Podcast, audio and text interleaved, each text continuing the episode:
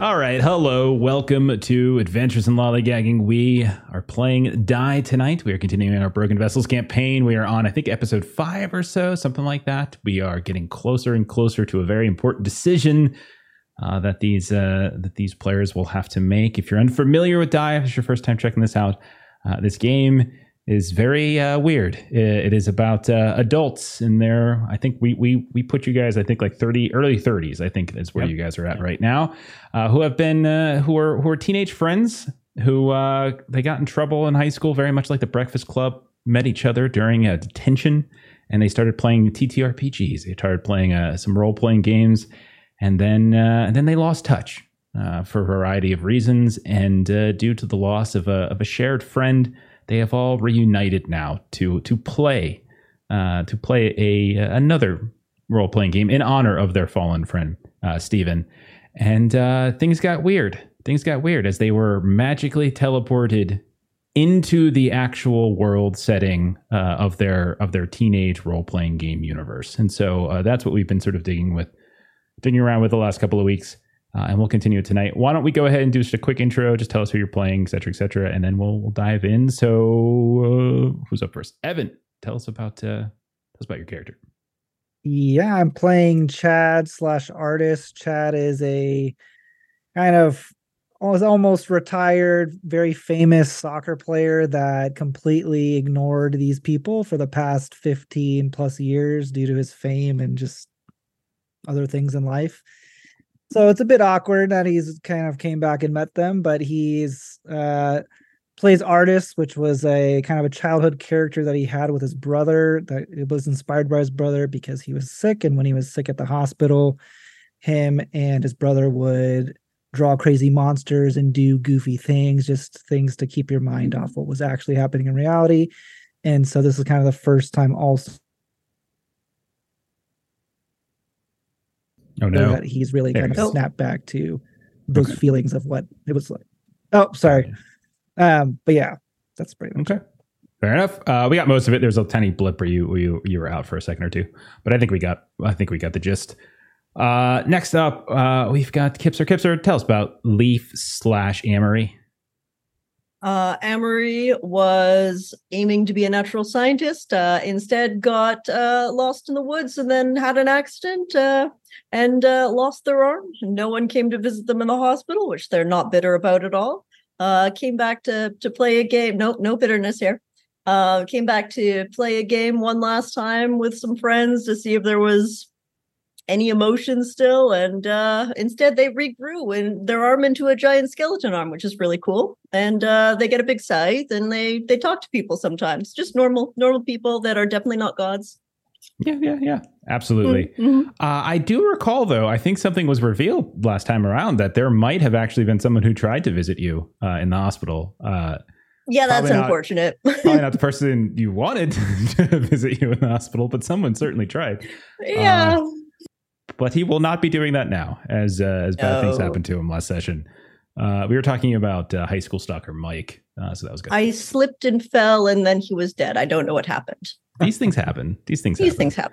Speaking of making people dead, let's talk about Diala, who just tore apart an entire innocent fishing village. So yeah, Melissa, defend yourself. No, I don't know that's something that'll try. Okay. My yes ending failed entirely right there. Yeah, that's fine. No but. You can do no but. No but works too. So Delilah, as a teenager, went through a very serious fire, had lots of scarring and all such things. So her paragon Diala is the vigilant knight. She is always alert and watchful and interested. She has a sword that is very, very, very mean to her, and says all of the OCD things out loud. And yeah, she is working on those emotion night skills, which includes like releasing all of that in fire form. And when Other members of the party make the choice for you that your emotional intensity is going to be a little bit more than you were intending. That means that when those emotions are released, it is in a broader area than was planned. That is my defense of Diala. Gotcha. Just so you're shifting the blame onto Dread, who is next to go. So Dread, defend yourself. Dread is comfortable with the absolute destruction of that village and simply can't find it within himself to care. So his defense is, But back when he was a teenager, Deacon Dread was a swashbuckling theater kid who loved life and had everything in front of him, including an evil girlfriend named Michelle, until his father destroyed it all by getting drunk and killing one of his classmates, which eventually pulled Deacon into the life of a mobster's fixer. Problems came up for the mob, and he fixed them by whatever means necessary. He's trapped in that life until he fell into this world, where he is back to being the dictator Dread, and finding that he prefers it here over the real. And that's strangely something that you have in common with our next character. Despite seeming like pretty much everything else you do not have in common. That is Tristan. Jeremy, tell us about your dumb character. Okay. Sean was a very insecure young man that grew up into a very insecure adult who chickened out on some major life choices and is now a single dad and call center supervisor. But within the game world, he gets to play the swashbuckling fool Tristan Wade, that's a paladin of Anansi with all sorts of amazing powers, that gets rewarded for doing absolute nonsense. And it's just kind of wonderful. Yeah, it absolutely is. He is absolutely hilarious. And at some point in time tonight, Aaron as Dread is going to turn to Tristan and say, Sean, I fucking hate you. And my life will be complete. And that'll be great because it happens every week. All right. So let's do... Gotcha. Let's do a quick summary.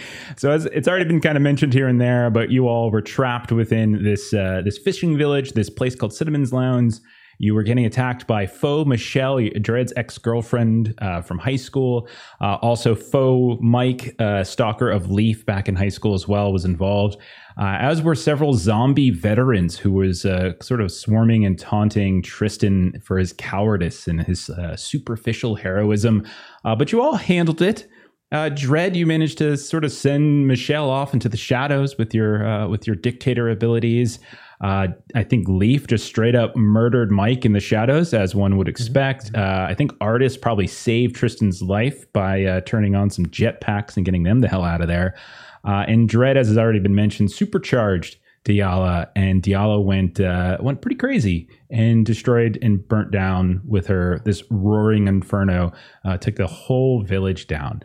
You all, at that point, started to continue your trek northward. You're heading to a place called the Walled City. Specifically, you're looking for the Sludge Factory, which apparently would give entrance to that city. And the reason being is that you think that's where your elusive dungeon master, Billy, the Machinist, might be, as he might have some answers to what the hell's going on, how are you guys here? All those types of things. Along the way, you've been seeing some weird signs. This happened pretty much, I think, second or third episode you started seeing them, but you're seeing them even more recently now. These like strange signs of like the world fracturing or behaving in some sort of strange way. A beached whale spoke to you, said, we're all going to die, exploded into thousands of fish who continued to say the same thing and downwards and downwards. The lights, the sunlight, like the day-night cycle seemed to flicker on and off like halogen bulbs. And I think Artis also recalled a moment where he saw a fracture in the sky and the ceiling and TV static appear briefly before repatching itself. We also got to meet, Amaterasu, the goddess of light, who gave you all these portable rays of light to help you in your travels.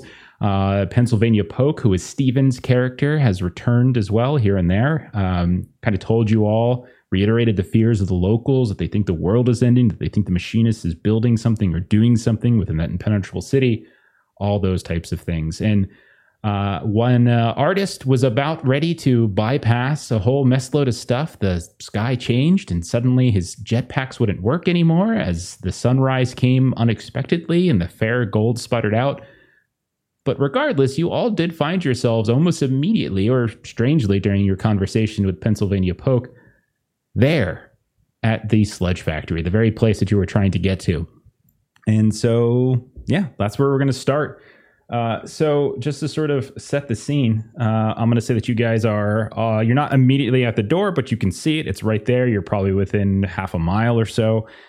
It's an enormous structure, but in comparison to the massive wall that lurks on the horizon behind it, it seems dwarf. That's how big this walled city might be. When you look at it, you can see that it's got the, it has the markings of something that might be, steampunk in origin. You see many a tower. You see many a building connected by catwalks and walkways. You see levers and elevators. You see also other things as well. You see there's guards flying around or on the parapets themselves, possibly. Was that a gargoyle possibly kind of flying around here and there? You see turrets that seem to be manned and operated. They're also, as you're kind of peeking around from a distance, there's more than one large creature that seems to be moving about on the shore. If you recall, the Sludge Factory connects to the sea itself. And the sea here is, if you recall, is just rust colored. And just polluted beyond imagination. But that is kind of what you see as you approach from a distance. And so I'll turn it over to you. What are you guys doing? Okay, look. Science fiction. This is a completely different genre. This isn't. Gargoyles are fantasy, and you got the jetpacks over there, and this is steampunk? What is this mess? Leaf, you're going to have to get over it. No, I refuse. No matter the setting, look for the door, right? I feel like this is Chad's influence on Billy. It's, something. Magic is just technology people don't understand yet. I got to say is whatever the light on and off thing kind of screwed me over because I don't have any more fair gold, so I can't fly around. Yeah. Well, I'm basically back in the fantasy world. Yeah, I'm fantasy right now. Yeah. But that was amazing, and thank you. It's like a little too much, if I'm being honest. And it's hard. I can't believe I'm saying that. That was really fast. We had a good heart-to-heart, though, on the way down. Yeah, it was fun. Yeah. I should use parachutes more often. Very glad that both of you made it safely back to the ground again. So where can our feet now on the ground take us? Probably through the disgusting sludge. Yeah, are we gonna have to swim in, or is there a door somewhere around here? You guys see? Swimming in is a perfect idea. That's brilliant. Sean, I think you should give it a shot. Let's see how it goes. Well, wait. Done. Okay. Tristan, you wade out into the ocean. Aha! I'm going to assume you're probably going to get a little closer than half a mile away before you actually do so, or am I wrong? I did this motion. Okay, it's a long-ass swim. Okay, it is going to be one long-ass swim. Yeah. Okay, so first, go ahead and give me a contest difficulty 1, so remove one of your successes. As the filth in here is worse than you actually imagined it to be. You've been walking up the shore for a while, and you've seen the water, but this proximity to the factory itself, it's not so much like, it doesn't feel like water anymore, to the point where it almost, like, there's a viscosity to this that is not commonplace to water, and it's getting in your ears, your eyes, your nose, your mouth. That sounds really gross, but I'm glad I'm up to 4 boons on my fool dice. Okay. And I somehow... Oh, no, I did, because that's my 1. So, here's the thing. It's difficulty 1. It's difficulty 1. So, I got 1 success, but I did get a fluke. So, I somehow fail but okay, with some sort of fluke. So let's see. So you all on the shore, as you watch Tristan swim out a ways, he is moving very, very slowly. More than once you hear him cough up and gargle whatever it is that this liquid surrounding the factory is. And at a certain point, you just watch him just disappear. He is just not visible to any of you anymore. He has, either he got pulled down or something pulled him down, or he just drowned. And you just see him disappear. And I'll narrate the fluke in a minute, but let me get everyone else a chance to, how do you react to that moment? No reaction. Okay. Well, look. Dread goes, all right, we're going to have to walk around then. Clearly, that's not the way to go. I figured we'd get a little closer first, but he just jumped in. Right, and we're like heroes. You can't just drown, right? I mean, he'll come back up. We'll just... Oh, there's no way he's actually... He's probably only gone really like 15 feet from us. We'll just walk up and go where his body was last seen and wait for him. Yeah, we might be saving Tristan. You're really... None of you? And Delilah's going to jump in. Okay. Oh. Aww. So that's sweet. Delilah, what do you prefer? Do you prefer us to refer to you? I think you're in your Paragon form, so that's Diala. Sorry. Yeah, sorry. Diala, you go rushing out to help Tristan. You swim out, and I'll also need that contest from you, as you two are effectively, if you fail this, getting sickly, and you're going to take essentially a point of damage temporarily. Until like this sort of situation passes, meaning until you gain entry into the sludge factory, your guard's going to be down that if that's what you took. And you can't find him. You're looking, you're searching. Are you opening your eyes? I mean, you kind of have to, I would imagine, look for him. I have my sword out that I'm poking around just in front of me, and poking, and stabbing, and he just stab. Inhales a whole thing of this liquid. At a certain point, you do reach out and you stab something, and it gives, and it's the same feeling that you have whenever you stab a person or a creature. It has that kind of give. So my rolls, by the way, were 2 6s and a 2. Okay, then you're fine. It was difficulty 1, so you just need the 1 success. And so you're managing to withstand the nastiness of this viscous fluid that you're in. But when you use your sword to sort of pull up whatever it is, you realize it is not Tristan that you are pulling up, but rather this large mutated-looking tuna that has several eyes. It looks very much like an episode of The Simpsons where you see these 3 big bulbous eyes and kind of this orangey color. And it's I don't know if fish don't have tongues, right? Yeah. Like you just see something spittling out their mouth as you lift it up, and it slowly goes back dies in the sludge, and it just starts to float on the surface. It was a mercy killing. And that's when you look up and you can see that about 100 yards northward, up the shore, you see the sudden disruption in the water as Tristan, you pop up, having failed at swimming, but luckily caught some sort of riptide, and it just sort of took you forward. And it was a harrowing trip as you were bumping your head on various, who knows what, could have been reefs, could have been debris, could have, detritus, you don't know, other creatures.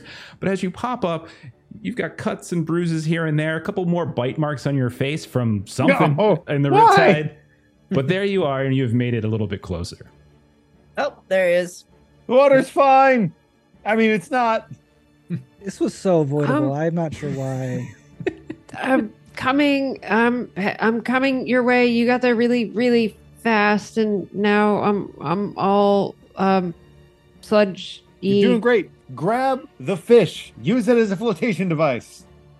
So just like those little paddleboard things that you give little kids in the pool. So that's what the fish is, and you just see. You grab this fish with the three eyes and the big stab wound, and you just hang on to it. You start to paddle. You do like the Richard Dreyfuss, Roy Scheider with your legs, and then you feel the current start to kick in, and eventually you see yourselves being swept around this sludgy jetty, and like in the direction of where Tristan is. Again, about 100 yards up. You don't get all the way there, but you get, halfway there or so. Like they've gone so slow that our walking speed has already caught up to Tristan, and we're just kind of like watching this in confusion. Absolutely. If the three of you have been walking this whole time, there's been no obstacle to face. It's a little undulating and rocky here and there and kind of slippery on the rocks, but nothing that requires rolls. I just had an idea. I'm going to put my hand in the sludge, and I'm going to use the bastardization of the bless spell. Is I'll try and channel holy energy into it to try and bless it, but fail. But yet also, if it sizzles, I'll know it's evil. Oh, I'll detect the evil on the sludge. Oh, okay. Okay. It does not sizzle. Okay. Chad, if you had your little gold batteries, it'd be pretty nice to have a submarine right now, as much as that would be breaking it, the genre in it, but we're already in steampunk. Yeah, it's unfortunate. I could wish for one, but I don't want more debt, and they're fine. Tristan, roll a wisdom test. Wisdom? Yeah. Okay. Can't see how I could apply my full dice to that, so I'll just roll my 2. Okay. I got 1. Okay. You reach out, you cast the bless spell. There's no sizzle. But strangely enough, as you cast the spell, the sludge, like we'll say there's a patch of it that seems noticeable, right? Almost like a chunk of seaweed floating in the water. And you reach out, you go to cast it, doesn't sizzle, but you also see it recoils, and you almost hear like a as it verbally makes this like reaction to the spell. I found out that the sludge has allergies.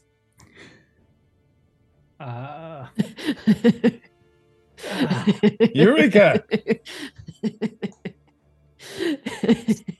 It's too early. What did you say? Too early, Sean. It's just too early. The sludge is allergic to holy magic. God damn it. There are times when I think like, I should clarify. I don't think Jeremy understood. And then I realized, no, Jeremy understood. He's just being a fool. It's so great. Oh, God. All right. We'll say, to speed things along, you have all reconvened either on the shore or just off the shore. We'll put you at within about 100 yards or so. But at this point, you realize that you are actually close enough to potentially be spotted. As you do notice that, like I said, there are what looks like turrets or defense mechanisms. Leaf, now that you're a little bit closer, you look up and you do see medieval trebuchets on some of the towers, the parapets here. So at least there's that. Okay, that's more like it. Yeah. That's right. But then you look down at the things that are moving around on the shore, and they look like giant mechanical golems. So there's that. No. And then you also notice that there appear to be like these different kind of multicolored, almost like the rainbow coloration that happens with like oil and water kind of mixing a bit. You can see that here and there, almost like you're seeing force fields at various points of this large factory. I'll say that because you guys are smart enough, you probably can quickly step out of the way and hide behind a rock or something to not immediately be noticed, but. It's just, how do you all want to go about handling this to get in there or whatever it is you want to do? There's not one noticeable entrance, but it looks like there could potentially be many entrances, as there's various windows, various doors. There's probably something beneath the water if you really wanted to brave that. There's all sorts of ways that you can get inside. So it's really kind of just up to you all how you want to handle it. We try going through the sludge. Anyone else want to try something different? I mean, that idea was really good. Thank you. Yeah, you guys seem to really enjoy it. Yeah, that's really gross. We could knock out 5 of the robot boys that are just down there and see if we can't wear the suits in. Yeah, I mean, I could try and see if I could find like blueprints or something through Adam. Now that sounds like a good idea. But I'm going to jump in the sludge first and then I'll do it because that makes more sense, right? I'd really prefer not to have to do that. The people up above in the turrets are used to seeing strange objects in the water. So you cover yourself in the sludge, flop around all funny. They have no reason to suspect you. Right. Or they're used to shooting things that are coming out of the water. I don't see many arrows in the water. Anyways, Artis is going to go to a nearby rock and spray paint a computer and start Googling Sludge Factory blueprints, most recent. I love that you just spray paint like an interface. Yeah, it makes 0 sense, right? But that's just what we see. It's so good. All right, so you crouch down behind one of these slimy rocks. You spray paint as best you can what looks like a Commodore or something, some retro looking piece of tech, and yeah, you can start kind of tapping. Go ahead and roll, say, int test. Yeah, let's go int. All right, as you start seeing if there's any way to gain information. 1 success. Okay, so you realize as you start tapping into this system that you just created, and you even hear Adam kind of kick in, I sense ley lines in the area. There seems to be a network of magic saturating the place. And as Adam's kind of going through that, you start typing in, and we're seeing the sudden, appearance of code show up on your screen. But instead of it being laid out in a way that is alphanumerical, it's runic, and you can see all these different arcane symbols start to pop up here and there, and you realize there is this magical field that seems to be kind of surrounding this entire locale, and you are just on the edge of it. And then as you continue to mess around with it, and you can hear the voice, of Adam kind of directing you, and some of those arcane symbols are quickly translated, you're able to pull up a partial schematic. And so what you basically would get from this mechanically is that as you guys begin to explore this place, there's going to be, you have to kind of do, rolls to progress and such as we kind of, dig into that, what's it called? Kind of the skill endeavor, the delve. But with this schematic that you have, you can roll some of those at advantage, so it'll kind of give you boosts to potentially progress even further. In terms of entrances, I'll say right for now, there are a few modes of ingress that you can definitely tell. There seems to be sort of a pump intake below the surface, so you could probably get through that. However, it could be dicey considering if the mechanisms are at work. There does seem to be this sort of on the rear side, kind of on the north side, still in the water, there seems to be sort of a loading dock area that you might be able to find your way in through there. And also some of those larger parapets, there's 2 very, very tall ones, are observation towers. So you could potentially scale and kind of climb your way in there as well. So those are probably 3 that I would say stand out to you as you look at this. All right. He will... with his other hand, just kind of swipe over the spray paint. You just see the interface disappear. And he'll relay the 3 options. Well, I'm not one for going through the pump station. Scaling the tower seems like it's going to leave us pretty exposed, so... The loading dock sounds like the obvious choice. What do you think? Do we want to... Hitman throw some coins out and attract some of these guys down there to see if we can't steal a little bit of their kit to wear before loading dock? You sound like you really like those. We can give it a shot. Yeah, you really want to be sci-fi. It's kind of weird, but... No. Those are the sci-fi guys right there. No. I mean, if we find Fairgold, my gun can shoot from anywhere I can see. So, I could go back to the ocean and start shooting people, but... Until then, I'm a normie. What can I say? You just mapped out this whole place. You're no normie. Thanks, I do agree the loading dock is probably the best way in. Certainly sounds the cleanest. Do we have any? I'm sort of excited to climb. It would be cool to be up there and be able to look at everything, but probably not the smartest way to go in. Do we have a way to get to the loading bay that's like secret, sneaky? Anyone have like fogs or something we can cover ourselves up as we get closer? Or I don't know. You guys can do some crazy shit. If we get close enough that they can hear my voice, I can potentially blind one of them from our presence, but not a whole group, not easily. So if I'm wondering if this is a way, so with emotion draining, obviously the emotion that I have is vigilance. Oh. So if we were to find guards and I were to drain their vigilance, it says that the target's behavior changes proportionally. So would they then not care about being vigilant if I can drain their vigilance from them? It sounds like that makes a lot of sense to me, if that's what you want to do, yeah. That's so cool. Now, if all else fails, I'll Deus Ex Machina and we'll get through. I'm pretty sure one of those gods are going to eat you and soon enough, but... You just make a few deals, it's all good. Can we see like the path that would be to the loading bay? Like, do we see a lot of guards towards that area? Or so it's not like you're seeing. It's not swarming. Like the outside is not on the ground. It's not swarming. But you do see they're very large. They do seem golem-like, automaton-like. They definitely have that kind of look to them. They're much bigger than you all.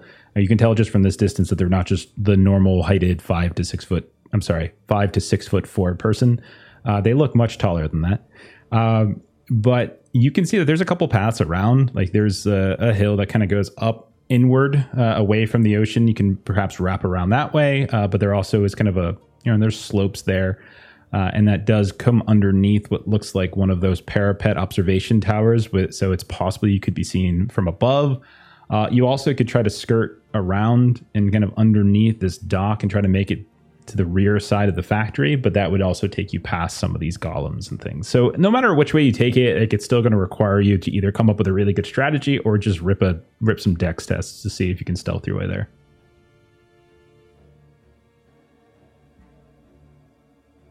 Well, short of taking a couple of them out, at least, I think we're going to either have to sneak past them or be prepared to stop a couple of them somehow. Yeah, I say we sneak, and then if the sneaking doesn't work, then I will try to make them much less interested in being observant. Of course. I'm going to make sure to reapply some sludge to myself.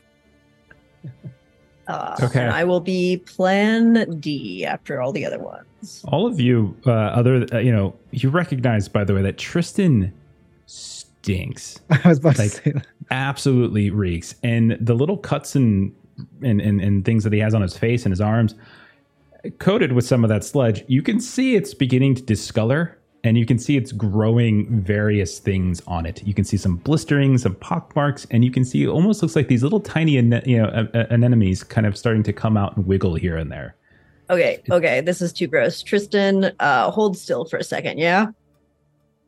Okay. Great. I'm not going to touch you. Don't worry. And then a bunch of like misty forms start to appear around you and fill into just some randomly very disfigured, stabbed individuals or strangled individual ghosts that will touch your face and start to absorb some of that to heal you.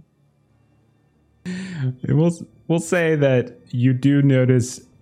Some of what was appearing on Tristan's face is now sort of transferred into these ghostly visages, and some of those pock marks and things are starting to show up here and there. There's still the residue of the sludge that's on his face, and so until he really cleans himself off, I think there's always going to be something lingering behind, but likely whatever it was where he took some harm before has probably been recovered. Oh, how does Diala look? You passed your contest, so you withstood it. Okay. So the sludge has just worked its way just over time. Yeah. So it was kind of just infecting him, coursing through him. Yeah. Like you're still coated in it, but like it didn't really get in and start to infect and cause problems in the way it did with Tristan. Nice. Okay. So what are we doing? Keeping at least 10 feet away from Tristan at all times. And sneaking. So now that there's less sludge on us, we won't be like wet sneaker attempting to sneak. Got it. Okay. So let's go ahead and I think if I remember correctly, Tristan, Artist, you both have 3 decks. Diala, Leaf, Dread, you all have 2 decks. Is anyone kind of trying to lead the way through, or we all just kind of, we can have one person just try to lead the group through, if we don't want to necessarily handle it in that regard, we could just have everyone roll if we want to do that. I mean, I've got natural camo on. I'm ready. I think you should what? Commander crawl. You should flat. I mean, lead. Should we let him lead? We've let him make his own decisions, like jumping in the sludge, and we're really coming back. I heard encouragement from Deacon. I'm doing it. Okay. That's too slow, Chad. The energy that Sean lives on. Tristan, You begin to once more, I think it was where you're going to go kind of wade into like the shore and underneath the dock and kind of work your way about. Totally underneath the dock. That way you can do some like monkey bar action. Yeah. Try and see if you can come up and like grab somebody by the ankle and throw them off. Sure. As you begin to lead the way and you're out a little bit further than everybody, trailblazing a path, one of those creatures, those golem-like figures, starts to She kind of moves in this sort of rigid fashion. It's very rusty, metallic in many ways, but you also see now that you're a little bit closer, Tristan, that there's swaths of some sort of texture or fabric. When it gets even closer, you realize it's not fabric. It's skin that seems to have been stretched and pulled over certain places, including the face. And Tristan, as they get close, you realize that it's not like the sound of the body that is like grinding that's making that, but it's rather the voice. There's like this voice box that's coming out and you hear hut, hut, hut, hut, hut, hut, hut. And when you kind of peer over, there's a face that looks extraordinarily familiar to you.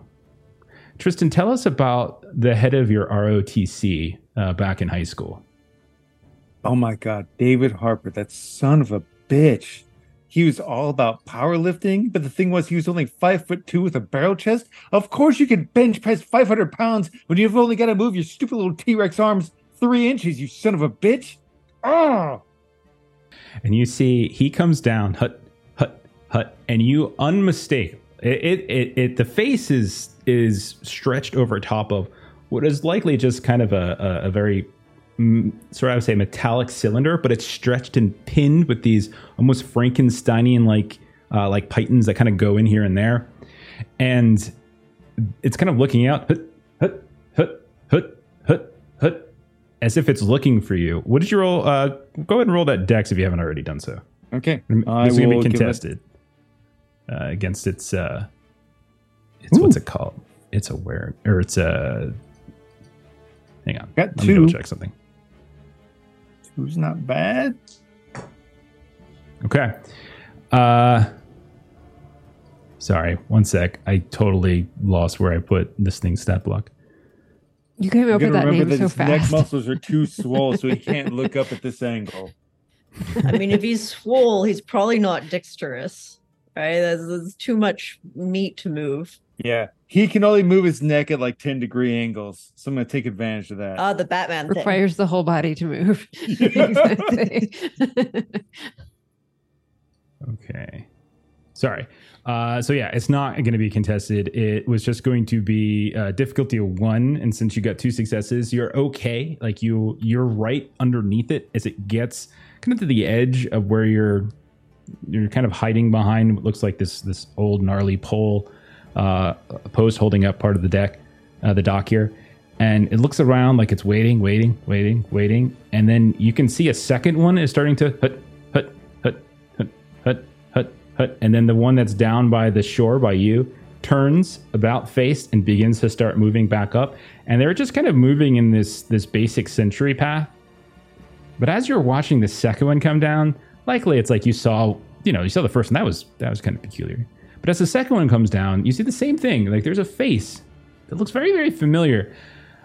Tristan, was there maybe an army or a Navy recruiter that would come to your ROTC in high school and try to sort of get folks within the ROTC to maybe sign up?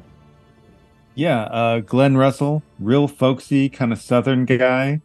Just not the biggest dude in the world, but just kind of, charming and nice. And but kind of had the thing where like this smile would go up wide, but the eyes stayed kind of glassy and dark. Mm-hmm. And you see that smile has been pulled, like the face as it's been stretched across the metal cylinder.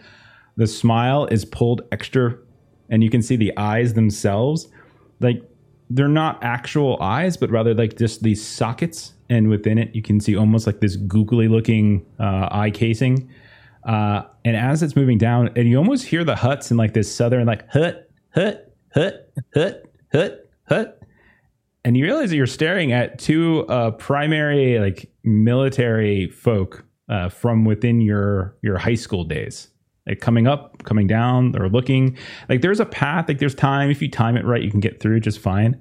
But there they are, going up and down, up and down. Okay. The rest of you see the path that Tristan has set for you. You guys can follow it. You don't necessarily have to roll. As long as you kind of wait for Tristan's signal, you're able to sneak past. You get past this little sentry, and you're off and behind this factory. You can see, much like you expected from your little research there, artist, that there is kind of this very wide bay, like garage. You have to climb up a little bit, but it's not something that would require any kind of roll, and you could probably just give each other a boost. But you can see that there's this very large bay. There's all these chains that have been stretched here and there, a pulley system. It looks like there's some sort of door that would come down, but right now it's currently wound up. You also notice in the water near you, there are what looks like destroyed boats, as if it's like they've sunken or they've been sort of ripped apart at some point. But you all can move in if you would like. It doesn't look like the parapets, those watchtowers, have a good vision from where you're at right now. So you think you could probably climb up and get inside if you wanted. I guess, do we want to climb up? Deacon's already climbing up to get inside. Well, yeah, we go. Artist is going to look for Fairgold in this garage. Okay. See if he feels any pull. When you climb up, you all look around and you can see that this kind of garage area, It definitely has a couple like storage bays that look to have been in long disuse, but you also look around and you can see that there's tons of machinery, tools, and stuff lying around. There's like this layer of rust on everything. You also can see that there are these different workshop locations within this massive room here and there. These like discarded experiments or these discarded bits of machinery that might have been used for some purpose whenever this factory was actually functioning appropriately. And you also notice that there are apparently four people in here that are kind of milling about, kind of doing things here and there. They're kind of going through some of the debris. This is a very, very large industrial room. So it's not like you're immediately seen and it's spread out in different locations. But if you're specifically looking for anything that might give you a source of Fairgold, go ahead and roll an int.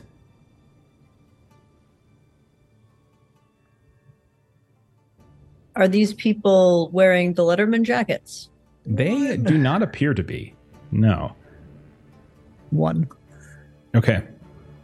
You do see on the far side of this large bay, this large chamber, through where a couple of these folks are milling, you can see that there is like a workshop bench, and on it there is kind of this. There's a fragment. You're not sure if it's metal. You're not sure if it's like porcelain or something like that. It's just like floating over top of the workshop bench, and there's this glowing aura around it. And scattered all on the ground near it, there are all manner of similarly shaped, similarly broken, similarly glowing objects. They're just very ever so slightly kind of glowing on the ground here and there. There's probably some fair gold over there. Now, Dread, you were one of the first people in here. When you look around, you notice that the ghouls in here, these people kind of milling about that are just sort of going through some things, they also kind of look they look kind of familiar as well. Maybe you just have Michelle on the brain after what just went down at Cinnamon's Lounge. They don't have the Letterman's jackets on, but man, if that doesn't... Is that Tony? And you remember, as it starts coming back to you now, that there were friends. Like, she had friends, and you had friends, and when you were at the heyday of Deacon's like high school career, when he was kind of big man on campus, he was dating Michelle. He had this. You had friends. I use the term loosely, that would linger around, that would kind of flock to you. And one of these, like, you see a guy you might recognize, Tony. There are a couple others. Tell us about one there, Deacon. Who's one of these kind of, you know, hangers on for you, like during you and Michelle's relationship, that completely ditched you and made you a social pariah? Davey. So Davey, he was a year behind us. Good kid. He was that kid who's always running up. Can I carry your books? Hey, what's going on? What are you doing after school? Was actually in love with your girlfriend. Had a thing for Michelle, but too cowardly to make a move or even talk to her, really. But,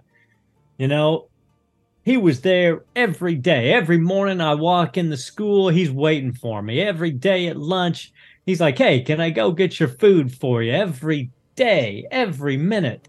He was my best pal till that one day I walked in. And that day that Michelle gave me the cold shoulder, and then Davey, he just sort of evaporated. And as you're looking in that direction, like, there's a little bit of light in the room coming in from the outside, but there's also what looks like some lanterns, like illuminated sconces on the wall. You see the face kind of turn around a bit. They look gaunt, Davey does. Eyes sunken a little bit. They don't have the same kind of look that the Fallen did when you were fighting them in the diner, when you were fighting them elsewhere. They certainly look intact, but they have this. There's underneath that gaunt look, there is that kind of boyish teenage visage. You probably don't even know what he looks like now, but he looks just like he did then. He's got a Social D shirt on, Social Distortion shirt on, and kind of wandering around. He's got, his baggy pants, his baggy shorts with the wallet chain kicking back to his to his back pocket, and you're confident that is him. And then, as you peer around to the rest of the room, there's others as well. Some of them are maybe Michelle's friends, someone that she would kind of confide in, tell secrets about you. Others here and there, but all four of the people in here definitely seem to bear that striking familiarity. Maybe you don't remember all their names, but you certainly remember their faces, and their faces are quite clear. So this is what you all see. And so Dread will whisper back to everybody, I knew those four, or at least I knew whoever they represent. They were punks from our high school. Hangers-on. I don't know what it means here, but we can't seem to get away from our past. Yeah, I remember them. They were like your little minion group that followed you around for, until the problem happened. Yeah. Well, do we want to question them, or do we want to just try to sneak by? Let me... let me get some help first. And Leaf is going to put her hand onto the ground and have like a pulse of green magic energy kind of reminates out. And then she's going to pull her hand up. And as she does, she's going to try to pull some skeletons out of the ground. Okay. Do you have to roll for this? I can't remember. I do. I have 3 wisdom, so I get 3d6 and my d12 to see if I cause God dead. Oh, right. Yeah. Okay, I remember. All right. So I've got a 7, which means no God dead on my d12. And then I've got a 4, a 4, and a 5, which means I get 3 skeletons.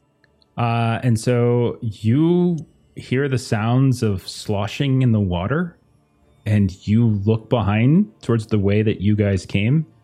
And you see climbing up the same way you came, climbing up from that water below. You see these skeletons covered and coated in the sludge of the water. You can see there's chunks of grime and seaweed that's kind of stuck between their ribs here and there. A few of them, you can see a few of their bones are missing, been replaced what looks like by a chunk of like soggy wood or a piece of metal here or there. And they come sort of zoetrope-like skittering in your direction. Hey, Dread, you want to see if we can scare the piss out of him? I know I can. Let's see what you can do. Fair enough. I'm going to see how they react. I'm going to have the skeletons, stop-motion movement that they are, covered in slime, just like zombie walk towards the ghouls and to see how they react. And if we, base our actions on that. Okay.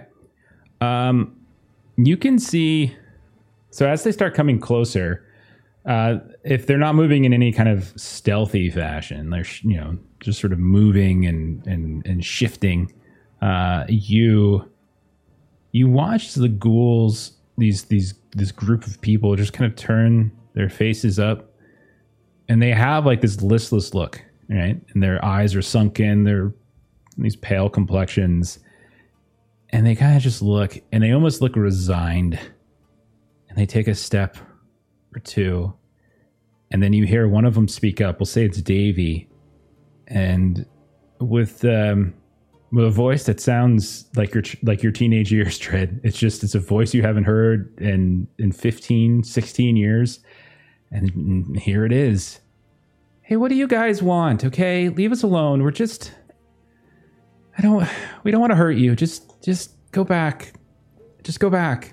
No, seriously, go back. Guys, go back. And then keep walking forward. As they do, you can see that all 4 of them start to kind of corral around your skeletons. Okay, fine. We warned you. And they lunge out their hands.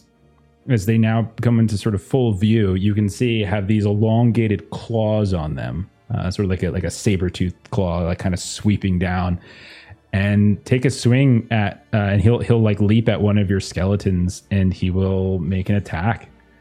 Okay, so it's gonna be 3. That's.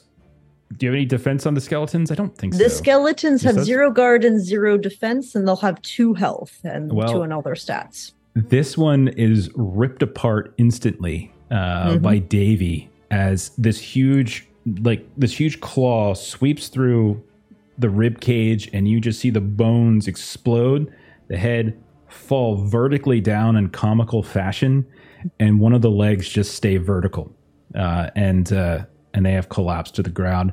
The other Davy's friends begin to rush at the 2 skeletons. We could sneak by now. I don't know if we want to fight him or not. Up to you, Dread. It's your Davey. Yeah. Davey. What? You failed me. When we were teenagers, you turned your back on me. Now... you're afraid to do that. You're afraid to do anything other than protect me. And I'm going to try to control him. Okay. Now, I'm assuming they are not fallen, right? They're not fallen, no.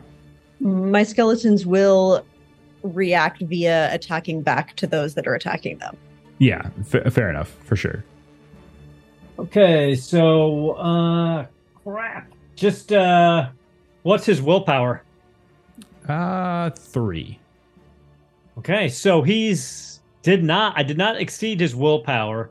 So if he does, but if he tries to do anything other than protect me, he has 2 disadvantages. Okay, fair enough. Terrible roll. Okay, so yeah, you can see he kind of looks out, confused look, crosses his face, and then we see the other, like his friends and the skeletons kind of come into this clash. What is everybody else doing in this moment?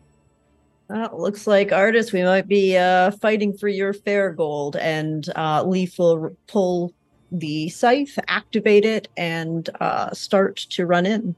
Okay. Yeah, artist would have been, when the skeletons walked off, he would have been going to the fair gold, like for the distraction happening, just running over there. I think with the distraction, no stealth or anything needed. I think that was a good enough distraction that you would be able to get. So she would be talking to air when she says that he's already gone. No, God damn it. Oh, sure. And then Diala and Tristan, what are you two doing? Sword out for Diala. Okay. Tristan? So it seems like they're kind of going a different path than what I'm doing, right? You do what you like, man. Okay. Well, then I know exactly, because I see that they're going their own way. And I now understand that I'm meant to be the one that will draw attention away to help them do what they're doing. And I remember that Glenn Russell was a recruiter. So what I'm going to do is I'm going to do a little spark of electricity into the little whirligig of gears and whatnot that is Jeeves. Okay. And I'm going to try and activate Jeeves to go up, and knowing their like patrol routine they're doing, I want to basically, I have to roll to cast it first. Okay. So the patrol routine that was out, you guys have climbed inside the back. Okay. We're past that. Yeah. You're inside. You've bypassed them by stealthing underneath. We got the fleshy ghoul fight now. We're actually inside a large, like kind of cargo loading bay area. Artist has snuck around to the far side and seems to be inspecting this glowing workshop. Leaf has summoned the skeletons and thrown them at those people that look mostly normal, and Dread has called one by name. You might even, maybe you guys remember Davey, it's possible. And that's sort of what's. Oh, okay. I misunderstood. Down. I thought I was in a completely different area. That's my. I would assume you would have followed them once they made it past the stealthy part. Yeah.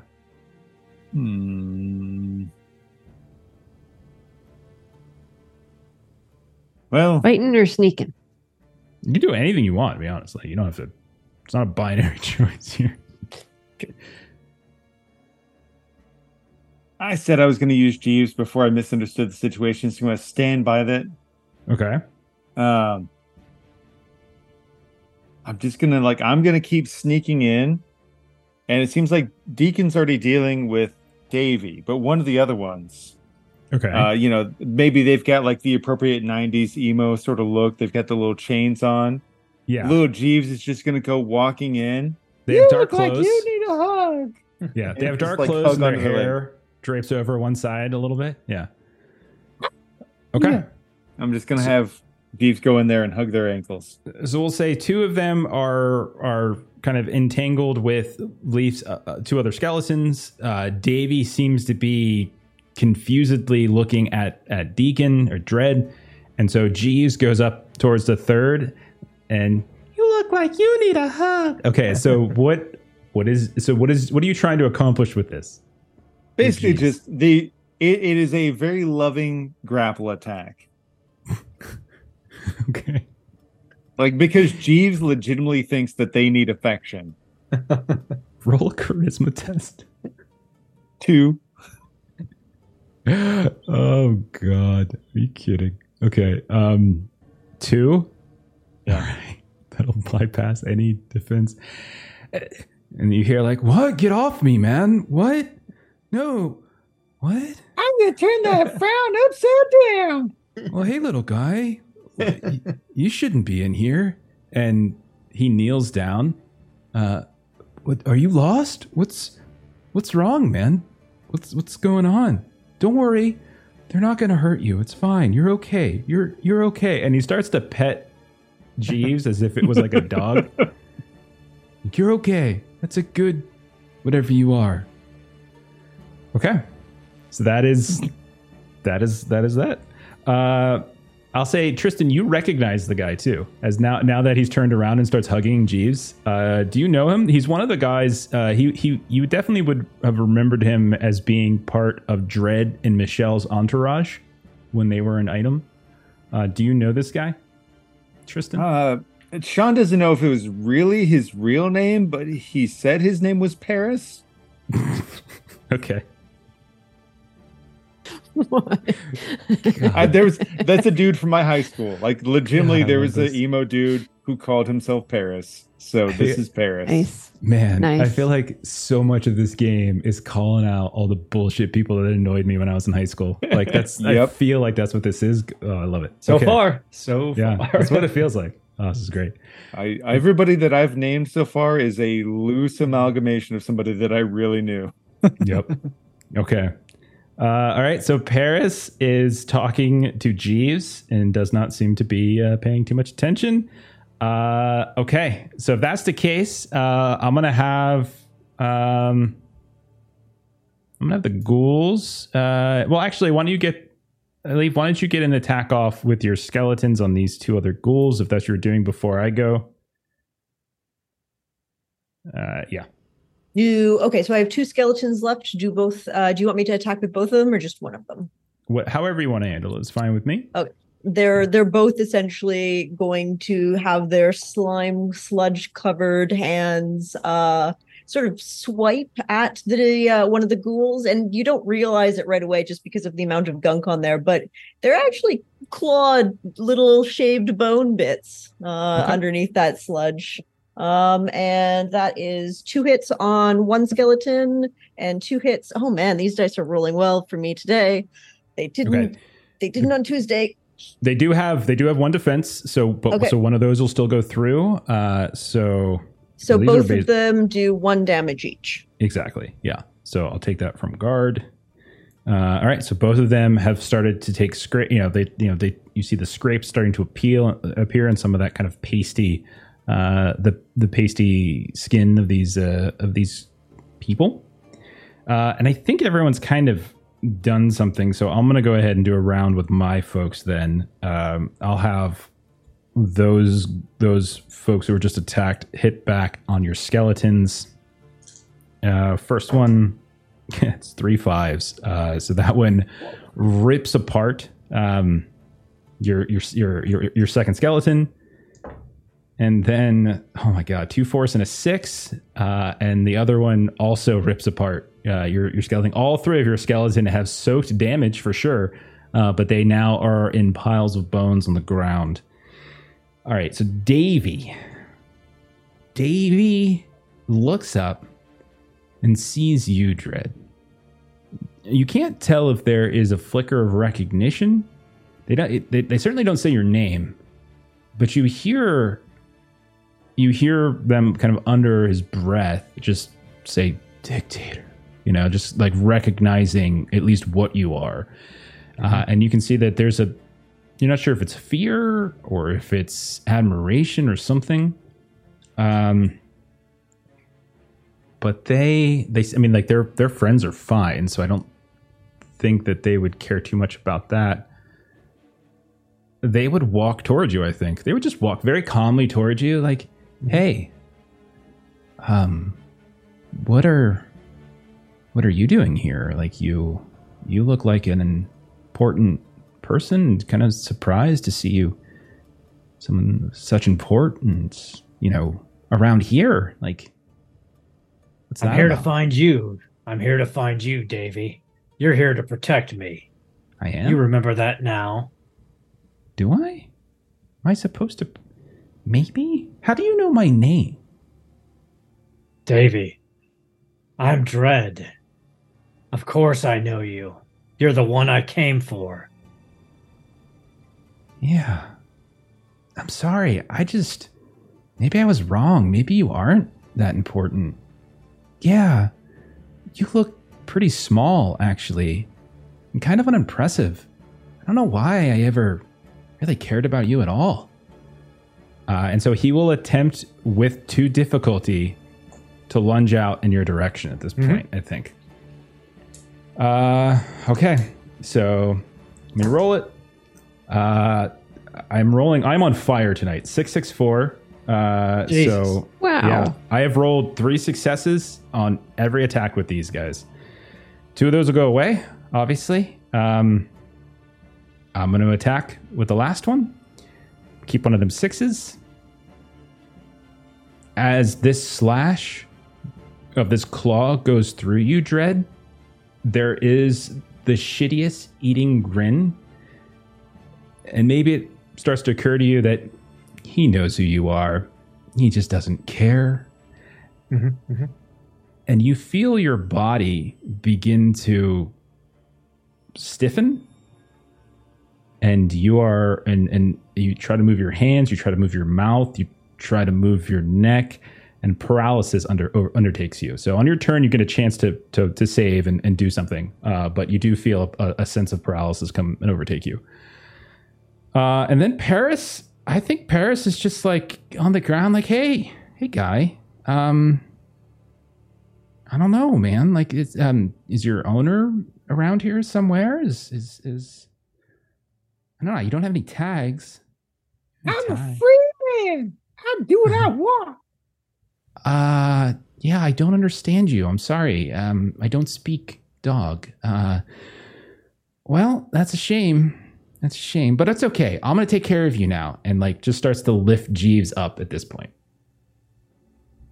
He pulls out a gold coin, hands it to Paris. You're welcome. You want me to have this, boy? You want me to have this? Uh-huh. Okay. Do you want to play fetch? You want to play fetch? You want me to throw it? Jeeves will throw the gold coin and look at him, waiting for him to fetch it. I don't. Okay, well, I'm going to pick this up this time, but then I'm going to throw it, and you're going to go fetch it. Okay. So you see, he kind of walks over towards wherever it is Jeeves threw the gold coin, and he is charmed effectively by the cuteness that is Jeeves. Artist, you were checking out the workshop bench area. You notice, roll an int test while you're over here. You're going to get your fair gold, no problem. You get your 1 fair gold. But go ahead and while you're looking around, you do notice, man, you roll a lot of 1 successes. You should try doing 3. It's cool like to be you guys. It's pretty great. Just struggling on fair gold, get some, and then you take it all away from me. Sorry, man. Night and day. So you can see around you on the ground, there are all these different objects that look really, really familiar as you walk past. They're grimy here, but they kind of look like these broken apart trophies of some kind. You also see like frames and banners and things. And you... like it kind of sparks your memory at a certain point that this looks very much like a trophy case within the high school of all these various championships and runner-ups and performances. And you can just see that someone has painstakingly ripped apart and torn apart all of those like cheap kind of brass painted plastic. And some of those chunks you can see are actually glowing and have this, that you can tell they have this fair gold kind of hidden within them, which allows you to sort of harvest it. Okay. All right, so I'm going to turn it over to you all. Tristan and Artist, you can actually go and take your turns if you like. I vote Artist first. All right, Artist. So you just harvested your gold. You see these old trophies on the ground. What would you like to do? Okay. Yeah, he will kind of feel the pull and collect them with a little confusion due to like the big differences that he's experienced with like previous fair gold, and it almost feels like it's a little personal. But he is going to. What do we want? Do we want to fly? Do we want? What do you want? He for now is going to fly around. So he will grab those chunks. Maybe he'll spray paint a little bit into the air, and all of a sudden the chunks kind of like glue together with the spray paint into like a coin shape. And then he will put it into his high top shoes and start to fly. And I think he's going to maybe try and fly, like, sneak up to the observation tower and try and get like a bird's eye view of what's happening, because I don't think he wants to really deal with the fight, and he's going to pull out a gun probably, so it'll be loud. Okay. All right. So you're going to need to make a dex to fly outside and up and avoid these like sentry turrets and things to see if you can move past it. I am going to... Oh, and I get a D10 too. Some stuff to see. 2 successes. Okay. You do manage to get out and sort of up in the direction of one of those observation towers without, it seems like, getting shot at by any of these devices that are being currently manned, operated by what looks like either those like automaton like creatures, or in some cases some of those just normal looking folk. Okay, Tristan, let's go over to you. And what do you want to do? I mean, so what? I was trying to think of like what sort of stuff would be in this room. Like we had the trophy case nearby. It's a large cargo bay. There's a lot of old, broken down equipment and crates, and looks like a workshop at some point on one side where there's some broken tools and things. So there's lots of stuff like that. So you can, within reason, anything that kind of fits that mold would probably be here. I think at one point it was kind of like trying to kind of stealth away, have Jeeves do the hug attack. But then seeing his good buddy Deacon being paralyzed, Tristan will come running back, kind of jump off of a crate, do like a big flying Superman punch.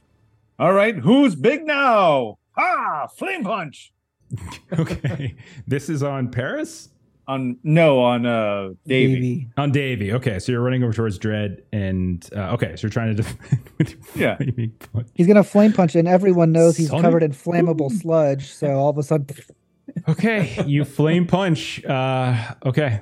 I really hope I don't roll a 6. There goes the rest of his hair. I mean, defensive one. There was oil in the water as described. It's true. Okay. Well. Fortunately, my fluke was on the negative fluke. My cross was on a 6, but I rolled a 5 on my full dice. But I got a 6, 6, 5. Okay. Nice. 2 of those go through. Yeah. With a flame punch, if I get a 6, he's going to have ongoing flame damage. Okay. All right. So it's going to be 2 damage first. Okay. Because there were 2 successes. And so that'll clear through his guard. So his guard has been cleared through, and then he has ongoing flame damage. Does it say how much ongoing? It's one per. But I think a special can only proc once. It's not like he gets 2 because he got 2 6s. Okay. So he basically has to choose between either spending his action to put out the fire or taking the point of fire damage. Okay. Sounds great. And we'll say he does, it is the oil. He is like, he wasn't wading around in the water like you were, but he is. You do see he's kind of coated here and there in this sludge. So some of that does catch on fire. Like all of these folks in here, despite having very 90s anachronistic garb on, all of it kind of is coated in something. All right, so that was Tristan and Artist. Let's go to Diala, Leaf, and Dread. What are the 3 of you doing? Dread is just going to try to break out of his paralysis, I guess. That's a good thing to do. Mm-hmm. So what is that, a constitution? Yes, that is going to be a wisdom roll. Wisdom, okay. Not my strong suit. No difficulty to it, so it's just a straight up roll. Nope, I got a 6. Okay, you feel yourself become paralyzed. You try to speak. It's very sluggish. Your voice, even your vocal cords for a moment almost feel like they just don't want to move. But as you concentrate, hatred of this guy coursing through you almost kind of warms you up a bit and begins to sort of reignite your desire to do something. What would you like to do? He's on fire too, by the way. Deacon just whispers to him, Davey.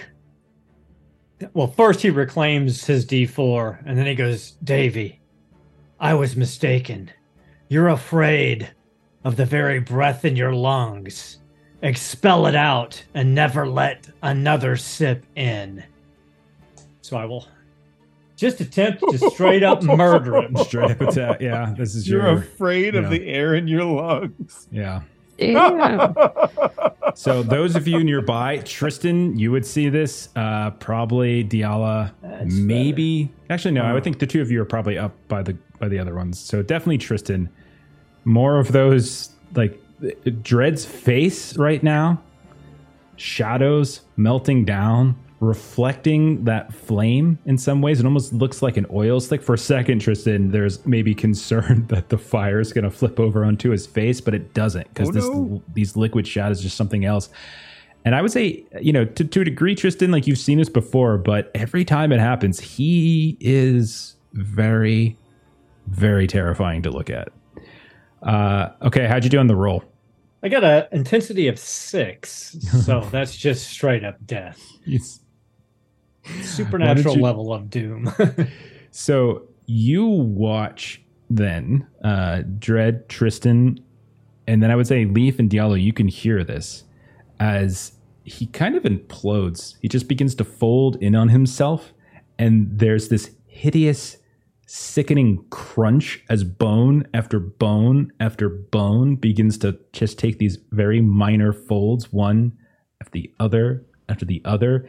Like the painful scream that's coming out of him at this point, it begins loud like a normal scream would, and then it just slowly gets higher pitched, more childlike, more desperate, until finally all you see left is this compacted flaming ball of junk that falls to the ground, burns, and it's this effectively dusted charcoal briquette on the ground. Fred puts his boot down on it and just crunches the last of it. And he just turns and looks at Tristan. He's got a smile on his face. Thank you for the assist, Tristan. Huh? My pleasure. Yes! God, I still hate you so much. There it is. I love you too. There it is. All right, Diala and Leaf. You've still got a couple of these others that are here. Leaf will lean into Diala. I don't know what's more disturbing, the fact of crushing a person into a little speck of dust or the fact that they just high-fived. I'm going to go with the first, but yeah. It's fair. I think that's the more normal answer. And Leaf is just going to swipe down with the scythe, sort of a trail of green energy left behind as it goes. Little oblos will appear in the air, and I'm going to try to do a blast attack at one of the remaining ghouls. Fantastic. Defensive one, but otherwise, yeah. Rip it. Yes, and because I'm using the Reaper, I believe I get an advantage. Yes. Okay, cool. Dice.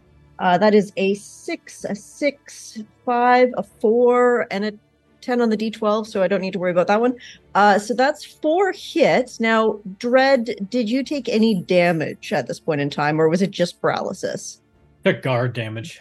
Okay. Guard damage. Which will regenerate at the end of the... Yeah, I can't do anything. Then instead of healing, I will do an additional hit, so I will do 5 wounds instead. Okay, one of those successes will go away because of the defense, so I think you ended up with 3 defenses, and so if you do 3 defenses, mm-hmm. or excuse me, 3 hits, mm-hmm. is it just straight 3 hits, or do you have anything special that goes on top of it? Yes, because I got 2 6s, a 4 and a 5. So I got 4 dice in total, which means I triggered my special, which does 2 wounds instead of 1 on one of them. So it's still 4. Yes, you're right. It counts down from 5 to 4, but that's still 4. Okay, still 4. All right. Yeah, so still 4. 4's total, that will burn through all of this one's guard. And you're attacking one of the ones that destroyed one of your skeletons, or are you attacking the one that is currently hanging out with Jeeves? Oh, I'm sure Jeeves has that one. Okay. So if that's the case, these others have been already hit. They've lost a point of guard. And you said 4 total, right?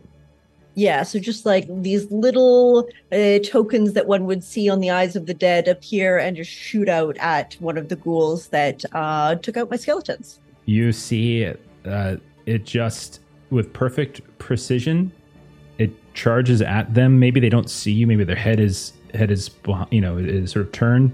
It goes right into the back of its head and pops out the front, and you can now see directly through it to where those glowing kind of artifacts were that Artis was rummaging through on the other side as they were about to kind of close it on Diala, it looks like, and they just fall to the ground. There we go. Dealt with. That is one. The rest down is your problem. All right, so we have Paris, who's with Jeeves, and then we have one more that's left. Diala, what do you want to do? Okay, so are these two anywhere close to each other? These two ghouls? I think because Paris was specifically fetching a thrown coin, that I would say is probably not near them. Yeah, okay. Then I will attack the other one then. Fair enough. Okay. So my strength is 3. That is a 6, a 6, and a 3. Okay, 6 and 6 and 3. One of those 6s will go away because of the defense, but one is remaining. So you still have one. Do you have anything that you trigger with specials? So do I have to have an extra success in order to get a special? Nope. Like, do I have to have a 6? Okay. Mm-mm. All right. So the special is if this hit removes a guard from your foe, remove 2 instead of 1. It does, in fact, remove guard. He's got no guard left. Okay. So you do manage to swing out. It's not as perfect a hit. It's not a one-shot kill. But as you slash through their back where these various tour dates were of whatever shirt that they were wearing, you just see a splurt of this dark, viscous red blood. It's red, but it definitely looks a little strange. There's something about it that looks a little bit tainted. And they quickly whirl on you. And I'm just going to go ahead and say they swing at you because they're right here. Yep. It's their turn. Do you have any defense? I have 1 defense. Yep. Yes. I rolled a 2, 4, 2. So my hot streak is ended. They swing out at you. Maybe the pain in their back has deterred them somewhat, and they miss. Meanwhile, Paris has wandered over and picked up the coin. And like, okay, are you ready? I'm going to throw it, and it's your turn. And so he throws the coin and puts Jeeves back down on the ground. What does Jeeves do?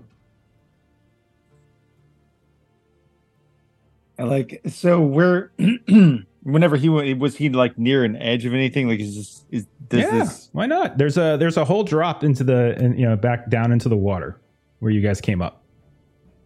Jeeves is not smart because he is a fool's automaton.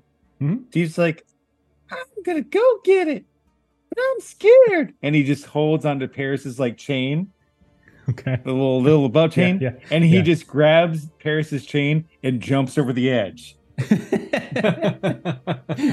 have Jeeves statted out?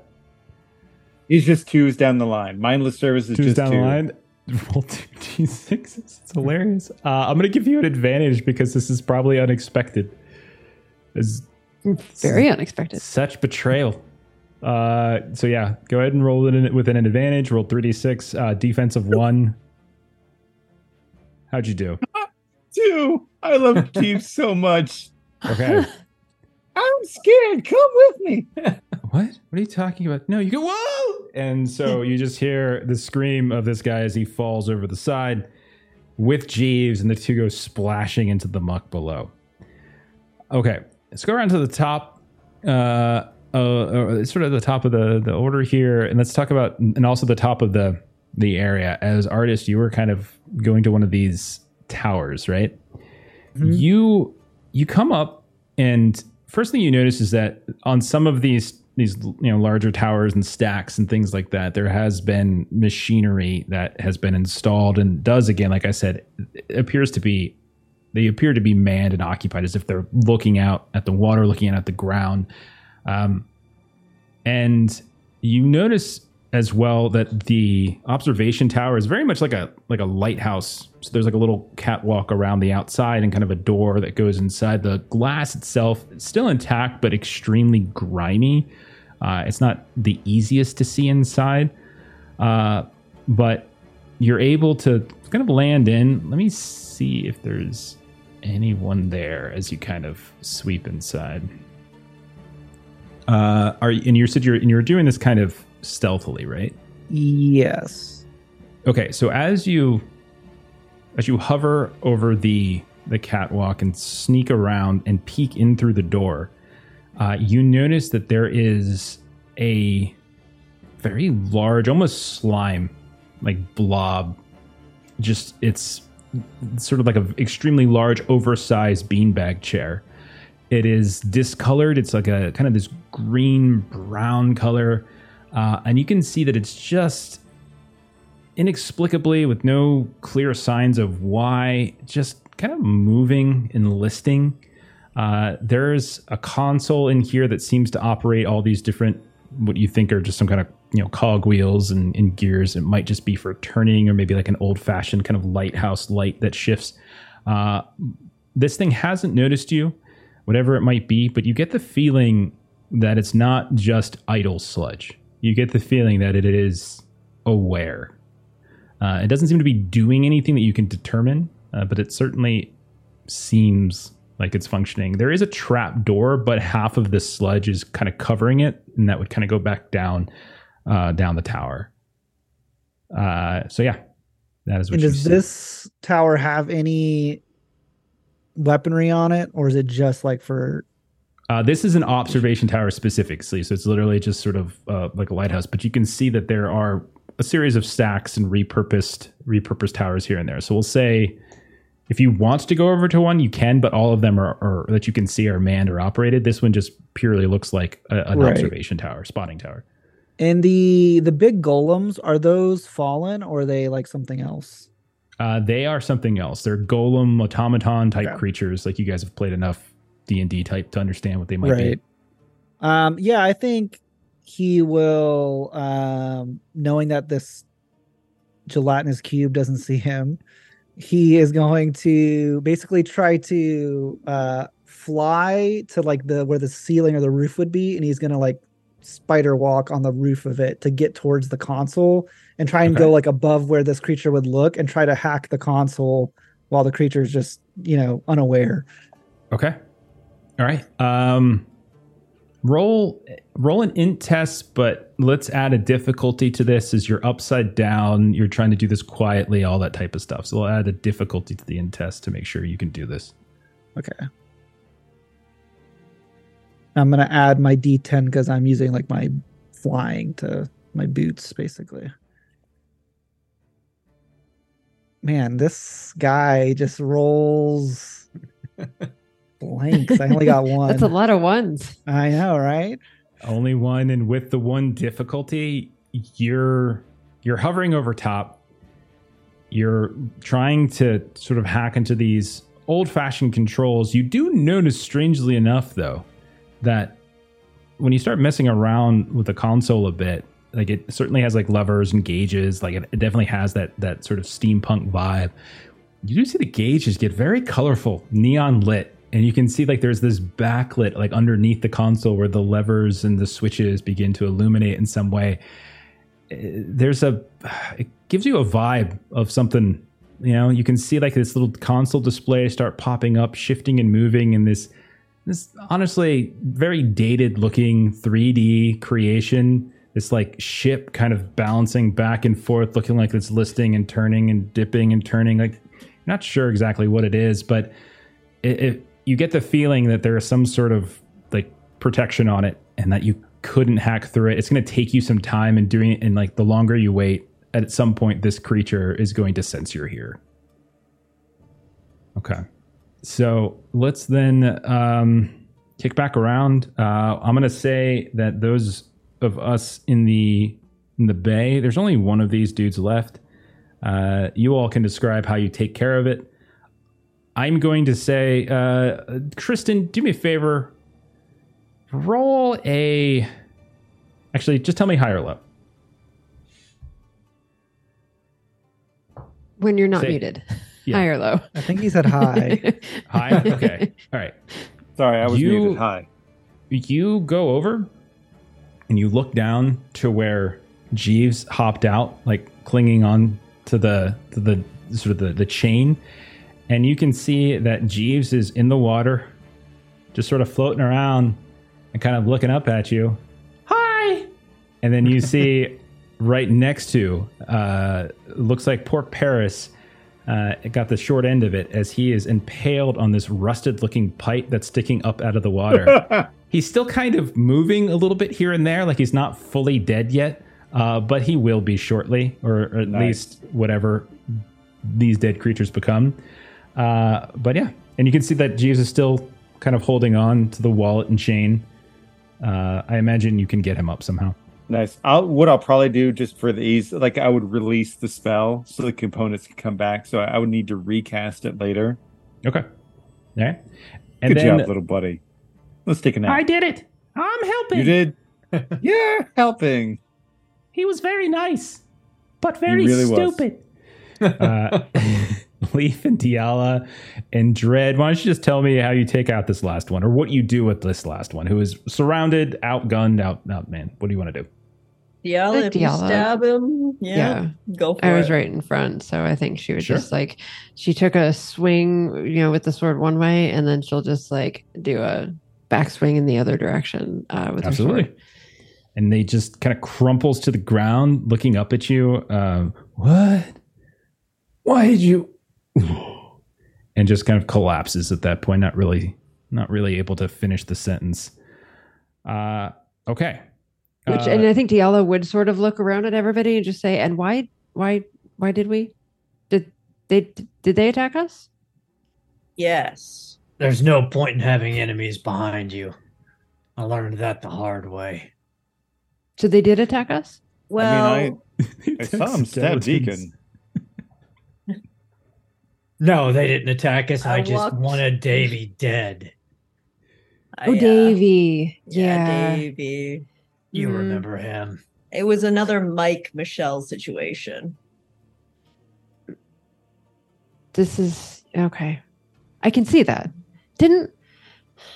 Was an artist just talking to us about not killing people we don't need to kill, though? Didn't we just have that chat?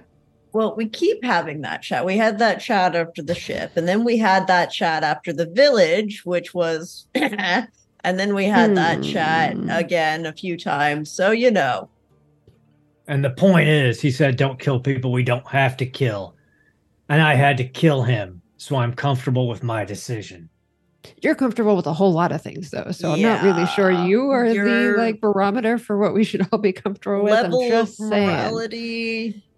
I know, Delia. I know, Leaf. But let's face facts. Your opinion on this doesn't really bother me one way or the other. Well, this is true. You really just don't give a shit. So, where did... He flew off. Art? Yeah, I don't know. I guess he found what he was looking for in the treasure cabinet over there. What would artists be doing once it seems like you're not going to be able to hack this thing with this creature still present? Yeah, like his idea was trying to fly up and trying to be able to create a diversion by either like hacking one of the weapons and shooting it at their own guards. Like that was his whole concept of flying in the begin with. It's like some way where he could either trigger something or fire something where it would, draw attention where we're not, and then we just go inside. Okay. I think we can do this. So let's just take a step back for a second. So in terms of this skill endeavor abstraction dungeon crawl progression, you've all made literally one roll so far towards that, which was, I was counting Tristan's stealth to get you all into the back cargo bay area. So awesome. If you're looking to do that, we can call it the next thing. So you just kind of tell me what you're doing. I'll call for a test and then whether or not there's any difficulty on top of it. So if your goal is to try to take over one of these platforms or to try to hack or whatever it might be, you tell me how you're doing it and then we'll sort out what we might want to roll with that. Yeah, I think he wants to try and hack the machinery and see if it can just like, hold down the trigger on the gun and just sits there and shoots into the, like, towards the guards or towards whatever direction we're currently not trying to go to or at. Okay. So we'll say knowing that whatever this console is, whatever this creature is up here, is you're probably pushing your luck a little bit. We'll say you fly out, you fly one, find one of these other like topped off, capped smokestacks probably, where one of these trebuchets has been anchored on top of it. You can see that there is a golem of some kind here, much like the ones that Tristan saw when you guys were first traversing the ground. When you look at it, you do see that there's a face, but you can't quite make it out. But you probably can hover just underneath it and maybe reach up from below, since this golem is so tall and you're kind of using this trebuchet gun thing to sort of obscure its sight of you. You can try to hack it in from that direction. I'm still going to put a difficulty of 1 on it to try to do this, but if you want to give that a try, then might be able to create a certain level of distraction. Sure. He doesn't know they've defeated the monsters anyways. Mm-mm. Finally, my God. There you go. Nice. He still rolled a 1, but there I know that one's still there. So you see, so in terms of like the hacking, you're looking at kind of like this sort of the base, like you managed to weave your way into more of the hardware as opposed to the software of it all, and you've almost kind of rewired in some ways the base, and it kind of starts to swerve, and you hear the machinery of the trebuchet launch, and it fires off what is basically like this glowing orb that just has this tail behind it. It's like this rainbow colored orb, very, very much like that oily, like kind of rainbow, you know, visage that I was talking about before. And it lands on the beach below, kind of right where those sentries were going, and explodes in this eruption of sludge that comes out and sort of sucks back in. And everything is just coated in goo, including one of those golems. And you just kind of keep doing that for a little bit, and you almost leave like this little set of circuitry in place in a way that's going to automate it until someone notices it. You can hear the golem panicking a little bit. Error. And you just kind of leave it there and begin to sort of drift back. Those of you, I would say, Tristan, you were outside-ish or just on the edge. You can definitely see some of those, whatever it was that were flying, whether they were gargoyles or whatever it might be. You see them they're like making just a beeline up towards the tops. You hear explosions coming from back the way you came. I would say you can't really see it, but you can hear them just exploding. And then we see artists suddenly appear from above.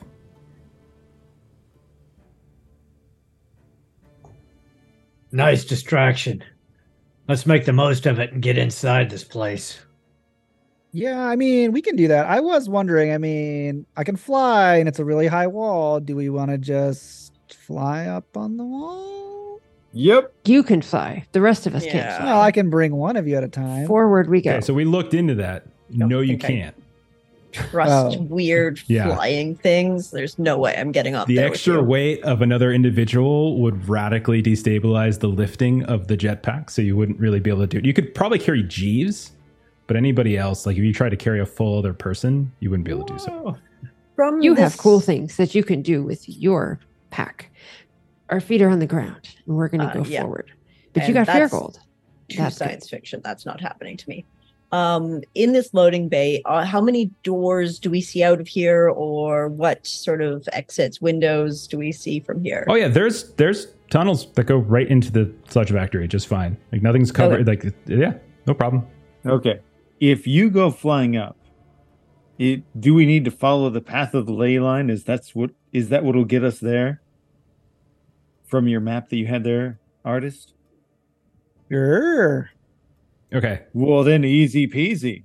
I'll just keep casting Detect Magic for the ley line.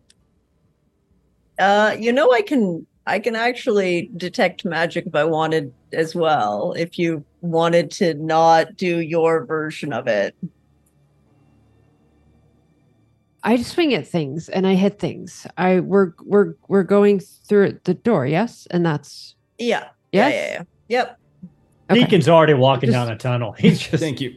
I just want to remind you guys that the whole idea of the Sludge Factory was that there was a hidden intake. Like, you were trying to literally get through, like, this intake tunnel into the walled city, which doesn't just have walls, but has a rooftop, so we're a group of players who are going to shenanigan, and you can't stop us. We're going in. We are going in. I'm following Dread. I'm uncomfortably flying in the tunnel. I'm following Leaf. Quickly though, while we are following behind, Leaf is going to swipe their hand along the wall of this tunnel and try to summon some little animal skeletons to scout the way for us a little bit better. Aww. Yeah, go right ahead. Since my other skeletons got mercilessly killed so quickly, no, I don't get any skeletons. There's nothing here. That's a 133. Maybe just get like a fish skeleton that can't move. Oh, yeah, that doesn't work. Never mind. Just step on that, would you, Tristan, as you're behind me?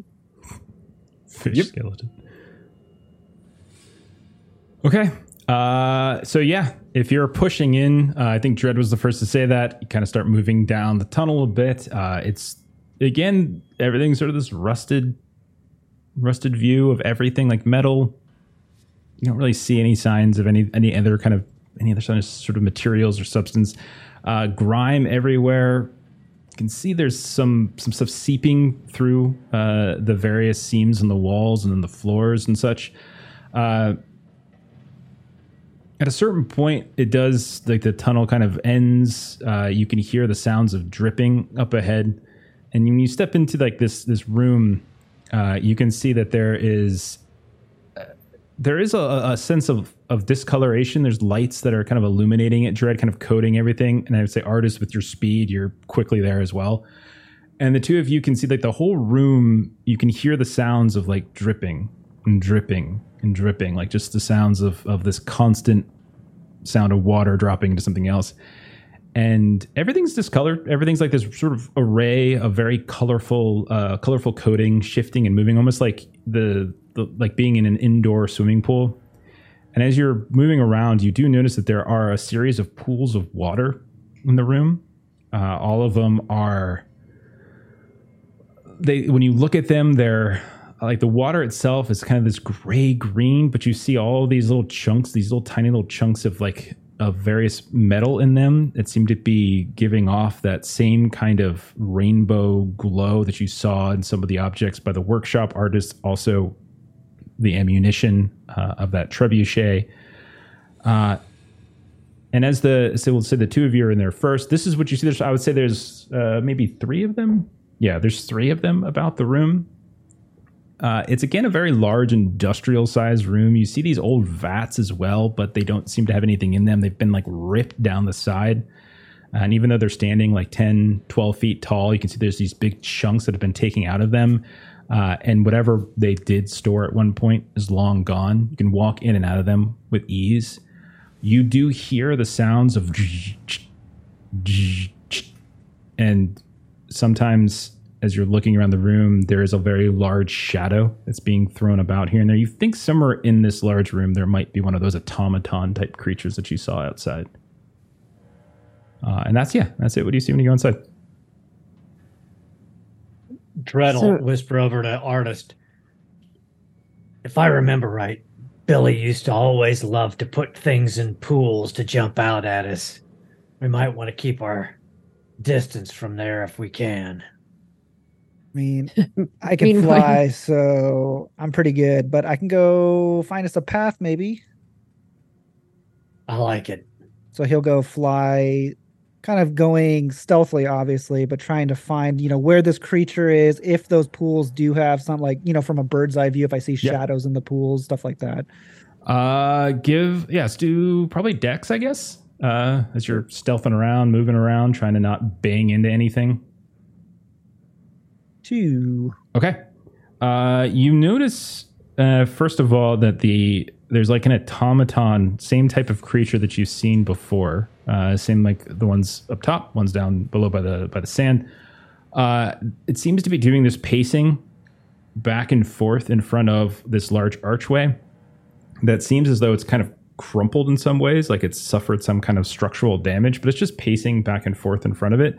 You realize that its height is probably a little bit too tall for the crumpled nature of the archway, and it seems to almost be stuck in this loop, like it's trying to go down that crumpled hallway, but its size is just so much that it can't quite fit. It doesn't extend. It doesn't seem to ever move off that path. It's just constantly right in front of it, like it's just stuck, like a fly trying to get out a window. From above, if you're looking down at the pools, it's hard to tell whether there's anything waiting to leap out at you, but you can definitely tell there's stuff in it. Like there's stuff at the bottom of the pools, and your reflection is very odd. It doesn't properly seem to reflect you in some way, but since you're zipping by and since you're a little bit high in the bird's eye view, you can't see quite well, but it does seem to distort or change your reflection in some fashion. What artists might also see is Diala would come up to whatever the first one was and kind of examine the water, because it looks more like water than sludge, right? Yeah, it's definitely water. It's tainted, and it's different than what you've seen before. Yeah. Well, there's so kind of like chromatic shimmering to it. She's going to look at that, and after all of the sludge that she swam in earlier, she's going to stick her face in. Diala, you be like, what? You go to stick your face in it, and as your face comes very close to the surface of the water, you see a reflection. Yeah, your reflection's going to grab your face. It is not Diala, 33-year-old Diala. It is 17-year-old Diala, 16-year-old Diala. It looks very much like the Delilah from, well, that day that you got into detention and you first met these people. What does that look like, Delilah, as you go to lean and you suddenly see your teenage self in the reflection? So she's looking down and she's expecting to see a shaved head and lots of kind of dark eye makeup. And what she instead sees is this kind of longer, dark hair that's just sort of poking out underneath a pulled up black hood of a hoodie, and no makeup on whatsoever. And it's extremely clear. Like the reflection is abnormally clear. Like it's like you're looking through, a vacuum tube type TV. It's still distorted in some way, but it's not like looking in the reflection in actual water. Like you see your face. Like as you tilt your head tilts. You raise an eyebrow, your eyebrow raises. Everything kind of works out. Big faces. That you do. All of those faces are reflected back at you as your teenage self. And for a second, she's like, oh, I looked young again. And then she just kind of looks around to everybody and sees if they're there yet. It's what? It's me, but not me. It's what? Look. Okay. Look down. Yeah. And anybody who looks into it, Leaf. Same thing. You see yourself as like a 17-year-old or 16-year-old, however old you were when you first met. Well, that's weird. You still smell really bad, though. I meant to clean with it, but that's so... And then, Tristan will open up one of his pouches and pull out a pack of wet wipes. I'll use my fool's prep for that, just for you. Oh, thank you. This sludge. I don't know how you've been walking around with this. This just smells. Can you use it on you also, Sean? Yeah. I mean, ladies first, of course. Well, thank you. And she'll kind of wipe everything off. This water. And so she'll try to see if she can cup some of the water. Reach in. Yeah, cup some of it. No problem. Is it a little you in your hands? I mean, if you look into what you've cupped, like you get the portion of your face that would fit in the cup of water. Yeah. Mm-hmm. Okay. That's just so And then she'll remember that the reason that she put her face down is she wanted to like look to see what was in the water. Mm-hmm. And so then she's going to kind of close her eyes, hold her breath, and stick her face in, and then open her eyes under the water. Now you're just a different kind of smelly. When you dunk your head into the water, you look below, open up your eyes.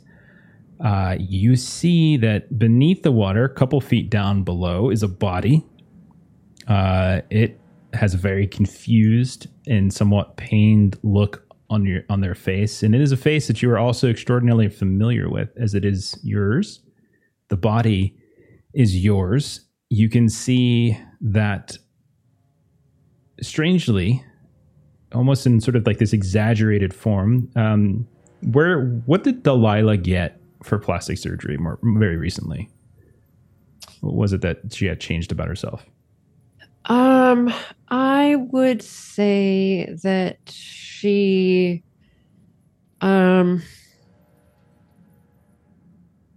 let's say that she got a nose job. Okay. And you can see that there is something,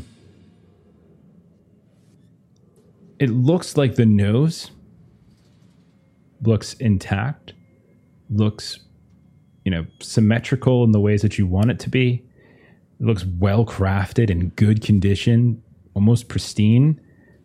But the rest of you, like your cheekbone is kind of sagging on one side, whereas it's a little bit up on the other. Your eyebrows are kind of a few hairs are kind of a little bit bushier than you want them to be. You can see a bit of your ears kind of hanging down just a little bit further than the others. You can see your body is like got that kind of gangly youth, like you've not quite grown into it. You can tell that there's a slight hinge in the jaw, like a slight twist, like all the imperfections that Delilah probably saw in the mirror as a kid are on full display. And in contrast to this nose are extraordinarily noticeable. And as you're there, kind of looking with your eyes open, the body, their eyes open up, and its arm reaches out and lunges and grabs your throat. And we'll end right there for tonight, I think. Yay! Yeah. Oh, that. I told you Billy did stuff at the police. I said the same thing. Yep. This is the alien resurrection room. You're gonna see all the. Okay, I'm standing right next to you. I can at least attack it. Okay, I feel it's a good time. I don't want to do another combat yet. Good. Yeah, gotta look and see what's there. Don't want to get surprised. Someone had to. Exactly. I just thought it was going to be Sean. I was busy with the wet wipes. I had to give them my fool's prep at least once. You just did a whole shower with a wet wipe. Yeah, I watched it. In the pool. Like within the first 20 minutes of the episode, I said I would do it for you. And I did. You did. It's much appreciated, because now when I die to myself, I will do so while smelling less. Yeah. Sure. Possibly.